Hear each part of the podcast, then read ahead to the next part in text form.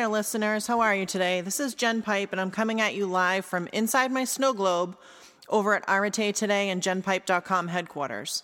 So I hope you're all doing well, being brave, and living large as you're listening to this today. So, what we're going to focus on today is a little bit different. Um, I'm going to be answering our first listener question of the podcast. And this is something that I want to try and do probably about once a month. So if you have any questions, problems, challenges that you would like some help with or need some advice or, you know, an impartial person to give you some feedback, you can head on over to genpipe.com and drop me a line. Would love to answer your questions on the air. So, today's question is regarding divorce, children, and opening the lines of communication with teenagers. So this one is from a listener in New England, and the listener asked, How would you suggest getting your teenage children to talk about their feelings in light of a recent separation? So that's a pretty deep question, something that I'm sure a lot of people struggle with. And I think the first thing that I want to do is to sincerely thank the listener for trusting me to help with navigating through this challenging time. So, honestly, it's an honor to be able to give some feedback on a topic that's as sensitive as this, and I definitely don't take that lightly. So, I appreciate the question, and I will definitely answer this as honestly and as candidly um, as I possibly can. So, first thing I want to do is I want to mention that. Divorce and separation can definitely cause lots of unexpected feelings to bubble to the surface particularly in teenagers. As it is, it's a it's a delicate, it's a difficult time in their lives and even under the best of circumstances they can struggle with identity and feelings and communication. So any change to their life, especially something as monumental as a divorce, can send them into a tailspin. And tailspin doesn't mean necessarily acting out, it can mean withdrawal as well. So I'd like to have this conversation start with some things to keep in mind. Um, as we think about teenagers, they have a very basic list of wants and needs, um, particularly when going through something like this. So, understanding these needs can help open the lines of communication with your children. And what they really want is for both parents to stay involved in their lives. So, if this is a family that's going through a separation and a divorce, um, it's really important for both parents to stay connected. And you know, if if you're not staying involved together, then they might feel like they're not important and that one of you or both of you don't really love them. So you don't want them to start questioning that. Another thing that they either want or need is they don't want you to fight. So if it possible if at all possible if you were fighting, try to stop fighting and really try to agree on matters, particularly where they're related to the children. So if the children hear you or catch you arguing about them, whether it's time spent or, you know, picking up or dropping off late or monopolizing time or one upping them with gifts or events, they think that they did something wrong and they begin to feel guilty. Another thing to keep in mind is that um, they really love the time and they enjoy the time that they spend with each of you. So it's critically important that you support them and the time that they're spending with both you and your ex. So any jealousy or upset that they sense or feel, they're going to start to feel like they need to take sides and love one parent more than the other. And I, I don't really think that that's a direction that anybody wants to go down. And the last thing to keep in mind from a teenager's perspective is that they really need both of your influence and your unconditional love. So, as much as you can keep the normalcy, um, that would be really beneficial for them. So, that's kind of like their basic list of wants and needs. Um, so, diving into actually answering the question. So, all of that being said, um, let's face it, we're all different. We all have our unique communication styles. We have triggers, we have coping mechanisms. And oftentimes, despite growing up in the same household, everybody still has different perspectives on the same situation. So, I mean, I can certainly speak from example with this. Uh, my parents are divorced, and I have a sister. We're two years apart. And we were older when our parents officially split up, um, but things were rocky for most of our childhood. So, you know, it was, there was a lot going on there. And certainly, my sister and I had two different perspectives about the divorce and two different ways of handling the divorce. So, neither one of us was right or wrong. We just acted differently based on what our personal preferences were and what our personality profile was. So, as a more relevant example for this listener, so as an adult, your separation, you're probably viewing it as an act of self love or self preservation or survival or something that you needed to do in order to be happy. But when you think about it from the eyes of your teenager, it could be viewed as something entirely different. So, you know, they may or may not be viewing this as an act of betrayal, as quitting um, or a situation where they might need like they feel they might feel like they need to pick sides. I'm not saying that this is true in your case but in terms of their limited perspective and their viewpoint from a secondhand standpoint that might be what it allows them to see especially if the lines of communication aren't open the other thing to keep in mind is that they might also be coming from a place of blame or guilt or responsibility. A lot of times, children of divorce feel like they're somehow responsible for the parents separating. So they might think that, you know, oh, if only I did better in school, this wouldn't have happened. Or if only I stuck to my curfew and didn't cause my parents to fight that time, this wouldn't have happened. Um, if I did my chores better, or, you know, if I was a better kid or funnier or whatever the case might be, they tend to assume the burden themselves. So, one of the things that you need to do is just reassure them and let them know as often as you can that that is not the case. So, adult problems most times have nothing to do with the children. Um, and the kids need to understand that. So, whatever way you can possibly do that, just communicate that to them as often as possible, whether or not you think they need it. So, um, something else going back to the question is that my first thought is that oftentimes, in terms of communication styles, our kids take their cues from us. So I'd like to throw a question back to this specific listener and also to other listeners today and ask, how are you with your communication style? So think about it. If you're someone who typically clams up, your kids are most likely going to clam up, clam up in stressful situations. If we're openly stressed and just worry warts all the time, they're more likely to be openly stressed and worry warts. You know, are you someone who's able to be forthcoming and vulnerable with your children? Or are you someone who wears that suit of armor and you hide behind it when the going gets tough and they never see you cry or break down or wear your heart on your sleeve? Um, you know, the apple often doesn't fall far from the tree. So, this is something that's really important to keep in mind. And if you're hoping for them to make a shift in the way they communicate with you, then it's quite possible that you might have to make a shift in the way that you communicate with them first. Um, some other thoughts and advice is, um, you know, I think it's important to recognize and acknowledge your kid's preferred communication style. So, like I said, um, especially with multiple children, the likelihood of them being exactly the same in how they express their feelings is very unlikely. So, you know, what is their style? Are they better with you face to face? Are they more passive? Would they prefer to write or send a text? Or are they better? I know I have friends, and sometimes I do this too, where, you know, the, the kids are in the car with you and really there's no escape, and that's a really good time to at least initiate a conversation. You might not finish it, but at least while they're there with you captive, you can sort of open up the door. Um, it's really best to meet them where they are. So don't try and conform them to something that makes you feel comfortable.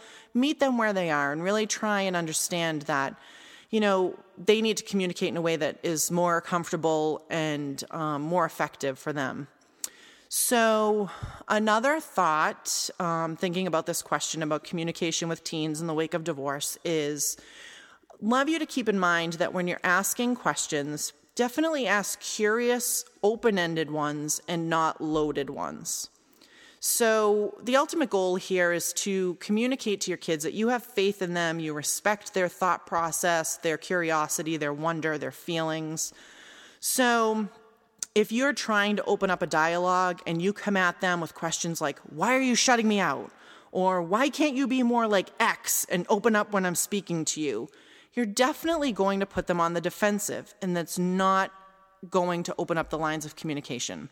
So sometimes you have to put yourself in their shoes and think of how you would feel if someone came at you that way. So, what I recommend is opening up a conversation with something like, hmm, do you have any ideas for how we can implement some new family traditions moving forward? That's kind of an open ended question. It, it shows them that you care, that you're trying, that you want them to be involved. Or maybe if someone has gone through something similar, you could say something like, you know, how did your friend Stephanie handle it when her parents split up a couple years ago? What was the hardest part for her? So it's not necessarily a direct dialogue with a question like that, but you're opening it up, you're opening the door with a question about someone else. And typically, once they answer a question about someone else, they might feel more comfortable putting their own feelings into it and then opening up more about their particular situation. So, hopefully, you can feel the difference between those two lines of questioning and you can see how the latter would better help to open up a dialogue. Um, thinking of teens, and you know, I'm on the cusp of having a teenager myself, so I can feel this starting to happen. Is um, sometimes you'll get the I don't knows or I don't cares. So if you're asking questions and you're getting shut out and you're getting shut down, then maybe you could offer some suggestions. So for the example of, you know, what kind of family traditions could we implement if they give you the I don't know or I don't care or who cares or don't talk to me? then what I recommend is that you, as the parent, make some suggestions. So you could offer up two or three suggestions, and then you could let them pick. And so what that's doing is that's giving them a voice, even though they're not communicating as effectively as you would necessarily hope they would. But then it's also letting them experience what the consequences of their choice might feel like. So, with the example of family traditions, you might say, um, okay, I've given this some thought and I would like to have either a family dinner on Mondays where we sit down and eat as a family. Um, we could start celebrating Christmas on Cape Cod moving forward. Or I would love to be able to be more physically active with you and let's start taking spinning classes on Saturday. Which one would you like to start with? So then by picking, they're having a voice, and then they also get to feel the repercussions of that choice. So that's one tactic. Um, the other thing to think about is that, and I can't help thinking about when I was a kid and when my parents were having a tough time, is that in times of upheaval, especially tremendous upheaval like this, normalcy is a really nice counterbalance. So think about what you can keep consistent. Now, I know with teenagers, things change all the time. They're busy, they're on the go, they're probably a lot more social than you are at this point in life, but they still thrive on consistency and rules. And I don't think that until they leave the house and until they're out on their own, um, that it benefits anyone if all of a sudden all of the boundaries and the structure that they've grown used to are negated. So think about what can you keep the same when everything else in their life is starting to feel different. Um, back to the questioning, I forgot to mention this, is that really, as much as possible, you want to avoid yes or no questions as often as possible. So steer clear of the, hey, did you have a good day today? Or how was your day? That's those are going to get you one word answers, and you're never going to feel like your kids are communicating with you so, you know, better options or better lines of questioning or more effective lines of questioning might be, you know, tell me about your three favorite parts of today, or what's your understanding of the situation, or what can we do as a family to move forward? So, something that's going to get them thinking and responding. So, you want to encourage critical thought here. Um, another thing is that, and I think sometimes when there's a situation like this with a separation or a divorce, um, parents can start to feel guilty. And so they try to overcompensate because they're feeling bad. So, what I want you to understand in a case like this is that you can exhibit tremendous empathy for your children without needing their approval in return. And so, what I mean by that is that you don't need to put them in a position where you're making them feel like they have to feel better about your choice. Because when you do that, you're putting them in an unnecessary position of power, and then there's a chance that they might withdraw, and then you're not getting the approval that you sought out in the first place, and you feel worse. So, for example, if you're seeking their approval, right, and you want them to say, I forgive you, or I'm okay with this, or it's no problem, then if they don't give that to you, you're naturally going to try harder to get it, and then they're more likely to push you away. So just keep in mind, you don't need their support, but you do have a right to demand their respect at this time. So they're two very different things, but I know sometimes we get stuck in that hamster wheel of guilt, so I felt it was important to mention that. Um, I think that, you know, in giving this question a lot of thought, one of the most important things that I can suggest is to make sure that you are in no way and under no circumstances in front of your children insulting, denigrating, bad mouthing, talking crap about your ex ever. Um, you know, I feel like this anyway, but particularly in a situation like this, character assassination of your ex is the worst thing you can possibly do. And just because you no longer love your spouse does not mean your children have also fallen out of love with him or her. So um, the parent child bond is a lot different than the husband wife bond or the husband husband or wife wife bond. Um, and regardless of how you feel now that you're in this new situation, they undoubtedly still love their other parent, and you absolutely need to respect that. This is critical. Um, if you are guilty of this or you have done this in the past, now is the time to rectify it. Because you can never expect your children to be open and honest with you if they know how you feel and are afraid of any repercussions or disagreements or guilt that might arise about them having different feelings. So, you really, really need to keep in mind that at one point, you loved this person and you loved them enough to have children with them. And so your children are a direct byproduct of that love. Don't poison it now. Um, you know, tearing your ex apart can make your, your children question their worth and their value and how you feel about them. Because no matter what, like I said, they are still directly tied to this other parent. So I really just want to stress like, keep it classy, all right? Your children, just like they're a byproduct of an earlier love, they're now a direct byproduct of your divorce in a different way. So they're still learning from you. They're still learning about love and loss and real life situations from you. So just please teach them how to go through a divorce or a major life shift like this with grace and integrity. I, I really can't stress that enough. Um, another thing to give some thought to is to be creative. And I, I mean that literally. Like, if you're having a hard time communicating with your children and you feel like you're banging a head against the wall, literally, do something creative. Um, a lot of times, art and creativity, it provides a diversion. So it helps people who are having a difficult time expressing themselves to open up and it gives the voiceless a voice. I can't tell you how many times I've seen this um, in my self esteem through art programs is that, you know, the shy open up, the broken start to heal, um, the sad start to find joy.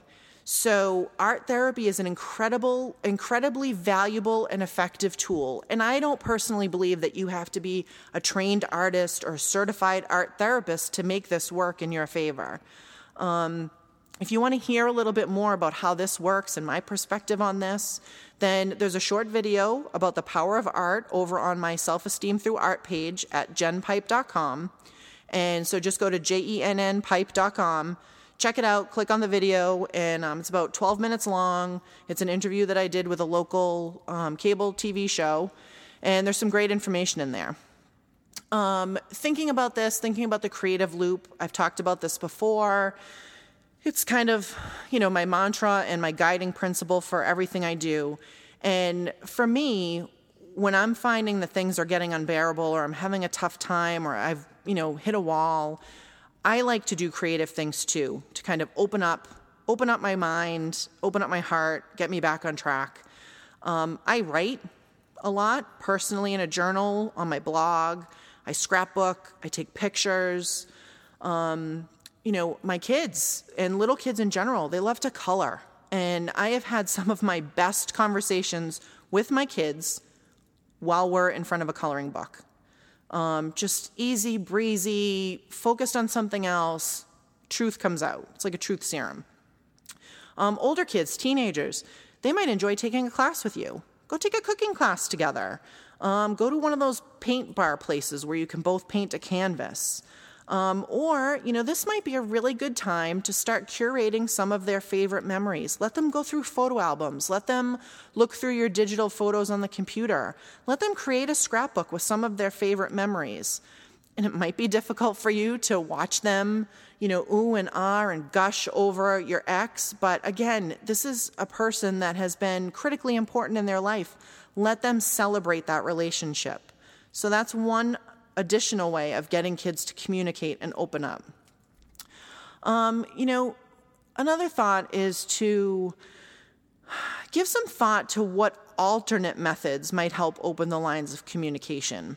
So, you know, I mentioned before I like to write, and sometimes I resort to writing as opposed to talking in person. And I do this especially if something is either very painful for me or very personal.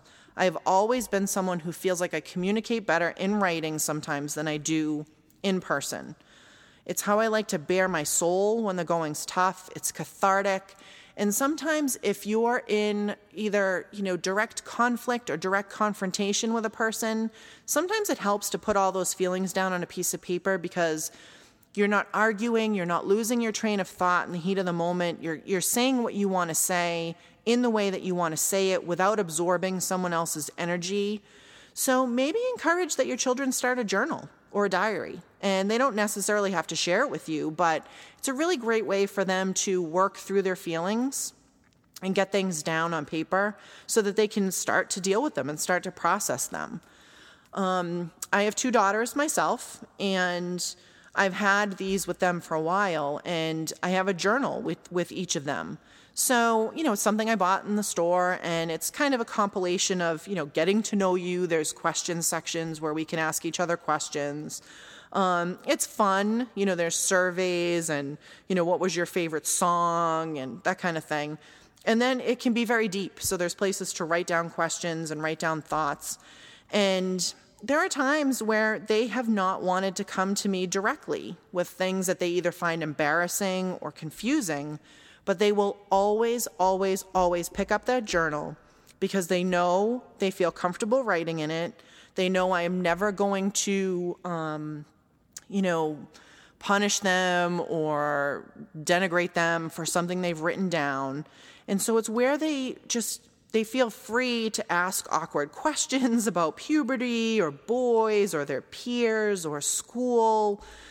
And it's been really helpful for us. So, may or may not work for you and your kids, but definitely something to think about, especially if they have a special place where they know they can write down their thoughts.